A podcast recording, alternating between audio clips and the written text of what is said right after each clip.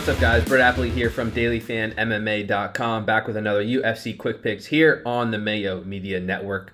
As always, make sure you subscribe to the channel, like the video, comment below who your favorite DraftKings play of the week is. A lot of great content coming out throughout the week, and not just MMA, but we got the Dogger Pass podcast, Mad Labs on the channel now doing a main event breakdown, and of course, Quick Picks here, are going to give you my cash game play, tournament play, salary play, and my fade of the week for Overeem versus Volkov, coming off UFC 257, which was tough. Very tough for sure. Uh, picks were not great. Let's see. Conor was our cash game play, though. On, I mean, honestly, I would play Conor in cash games again, win or lose. I, I don't think that one was too devastating. He was like 95% owned in, in cash. Uh, Ribas was the tournament play. She lost. Roundtree lost. Um, that top tier pretty much imploded. Sara McMann, it was just a tough week. Sara McMann was a tournament play again, I wouldn't really I don't have any regrets about that play personally. There are some weeks where I look back and say, "Man, that that was just a, a, an awful pick. I can't believe I thought that fighter would win."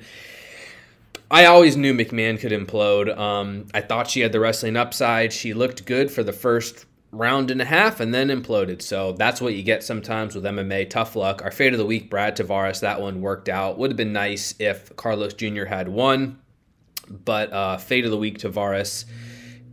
I don't believe I think he scored 60 something points, so he was not close to the optimal lineup. Anyways, we are moving on to Overeem versus Volkov. Four more picks. Gonna start off with my cash game play here, which is Cody Stamann at 9.2k. Stamann, I think, is probably the safest fighter on this slate. He is minus 485 to win against Askar Askar, who is making his UFC debut on very, very short notice. Plus 385 is the underdog. Um, I, you know, Stamann at 9.2K, I think he can win this fight pretty much wherever he wants, though striking may get interesting. However, Stamann does have a wrestling background and he lands takedowns at a fairly high rate. He's averaged uh, 3.03 takedowns per 15 minutes. He landed eight takedowns in his UFC debut. He's landed four takedowns in a fight. He's landed five takedowns in a fight he has the ability to wrestle in volume. And he's facing an opponent in Askar who's coming off the regional scene, has been taken down quite frequently on that regional scene, and not even against the best competition. So I'm very, very confident that Stamann can land takedowns here.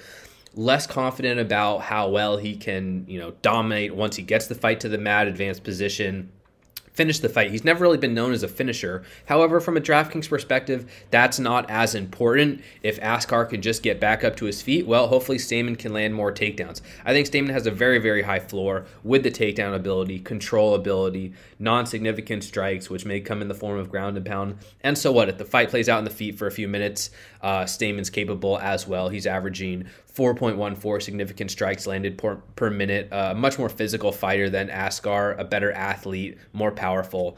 Again, Stamann up at 9.2K as a minus 485 favorite. He is going to be my cash game play of the week. All right, moving on to my tournament play of the week here. It's going to be Mike Rodriguez at 9K flat. And this is definitely a risk but I like to take risks in tournaments. Um, we're searching for upside, and I definitely think Rodriguez has high upside at 9K. He's minus 235 against Danilo Marques. And this is a, a, a, pretty much a binary fight, which is why I like to target it, um, why I will be heavy on this fight as a whole.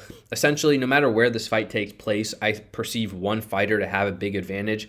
Mike Rodriguez is a much better striker than Marques. He's a much more effective striker. He's more aggressive. He lands in higher volume. Uh, Marques just doesn't really have any striking skills, and I see him being in danger of getting hurt and finished for as long as this fight plays out in the feet. But Rodriguez also has some weaknesses as well, mostly on the ground. He's been taken down very often. Um, 40% takedown defense, which is not strong. Marques is a wrestler grappler. Marques needs to get this fight to the ground. And if he can be successful with that, I think he can potentially dominate and win the fight. But it's not neither neither guy is great where the other fighter prefers the fight to take place. So yeah, Rodriguez might lose the fight. He might get taken down. Um, he might get out grappled at 7.2K. I don't think Marques is a terrible tournament play either. But while the fight plays out on the feet, I perceive Rodriguez to have a big advantage.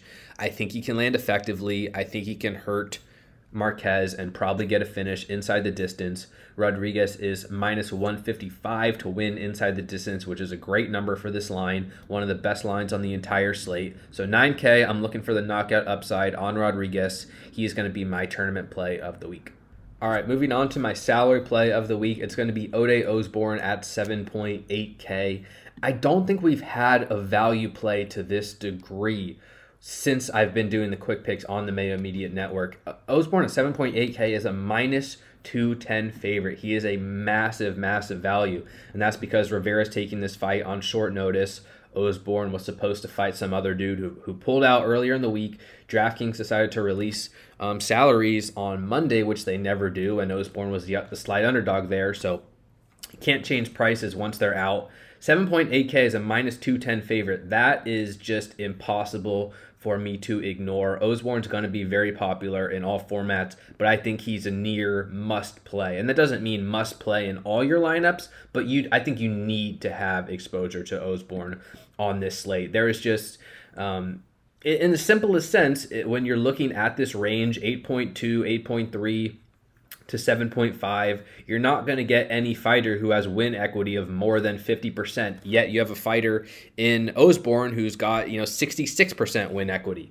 So he is far more likely to win than any fighter in this surrounding price range, and that is very important from a DraftKings perspective. He is also let's see, plus 135 to win inside the distance, which is one of the best lines on the entire slate, let alone in this price range. He is just so much more valuable than anyone near him. So at 7.8K, I really, really like Ode Osborne. Though, to be fair, I'm still not necessarily sold on him as a prospect. He's 8 and 3 professionally. His only fight in the UFC was a first round submission loss to Brian Kelleher. He hasn't been out of the first round since 2016, so I don't think this is a, a, a lock by any stretch.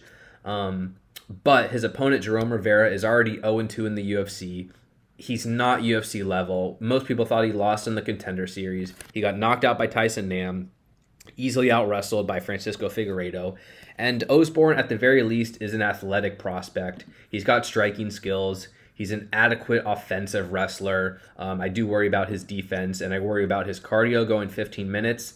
But um, I think he has high upside for this price. I think if Osborne wins, there's a very, very good chance he ends up on the optimal lineup. And as a minus 210 favorite, simply put, I think there's a pretty good chance that he does pull off the win here. Rivera is an interesting play at 7.5K just because he's going to be so low owned. And there's a ton of leverage against Osborne. I know I'm going a bit over here, but I think if Osborne wins this fight, he's very, very likely to be on the optimal lineup. But if he loses, that means Rivera wins at 7.5K at a low ownership wow, 40 plus percent of the field is going to be killed off. So this fight as a whole is very, very intriguing. We're guaranteeing ourselves a winner 7.8K or below. I'm going to be loading up on the fight as a whole, though. Osborne, for sure, is my preferred option. Um, 7.8K is just too tough for me to ignore on this slate. Again, minus 210 to win, plus 135 inside the distance. High upside, great value. Salary play of the week. All right, finally, my fade of the week. Going to give you a, a combination fade and salary play at the same time here. I'm going to be very, very light on Youssef Zalal at 9.1K. He's fighting Seungwoo Choi. He's minus 245 to win. Choi's plus 205 to win as the underdog. Um, I'm not super high on Zalal in this matchup, but he's also in a price range which is very, very difficult for me to pay. There's Volkov at 8.6K, Karol Rosa at 8.7K, Rodriguez at 9K, Devonte Smith at 9.2, Stamann at 9.2, Valley Valiev 9.3, and Sandhagen at 9.4. And I'd rather play all those fighters over Zalal. Zalal has some wrestling and grappling ability. Seungwoo Choi's been taken down many times, so that's kind of his path for the for the optimal lineup here. But at minus 245 to win with an inside distance line of plus 240. There are just other fighters in this range I would rather play than Youssef Zalal. And on the flip side, I actually think Choi's a live underdog here. Let me pull up the metrics real quick. Um, I think Zalal is being a bit overvalued here, essentially because he has looked good on the ground against some very, very poor competition in Austin Lingo, Jordan Griffin, Peter Barrett, and Seungwoo Choi is a big step up in competition from those fighters, and also in in terms of physicality. Seungwoo Choi is six foot tall with a 74 inch reach, and he is massive for this division. And people look at his record and say, "Oh, he's he's one and two. He got taken down ten times, but he got taken down ten times out of 29 attempts by Movsar Evloev and Gavin Tucker, who are especially Evloev, but Tucker as well.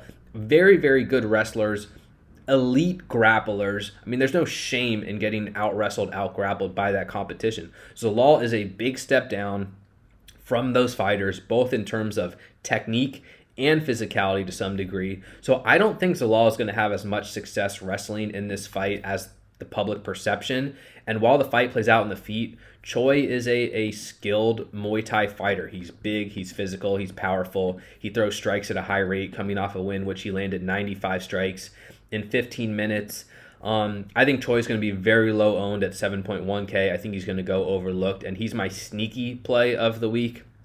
Doesn't have a ton of upside necessarily, but um, just based on ownership, I'm going to be targeting targeting him at that price tag, and Zalal 9.1K is going to be my fade of the week.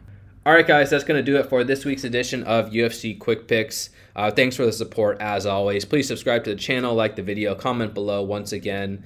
Um, dailyfanmma.com for everything else you need rankings, projections, full breakdowns. We got an hour, 20 minute podcast breaking down every fight on the slate up there. You can follow me on Twitter, Brett P. Until next week, stay safe, take care, talk to you soon. Peace.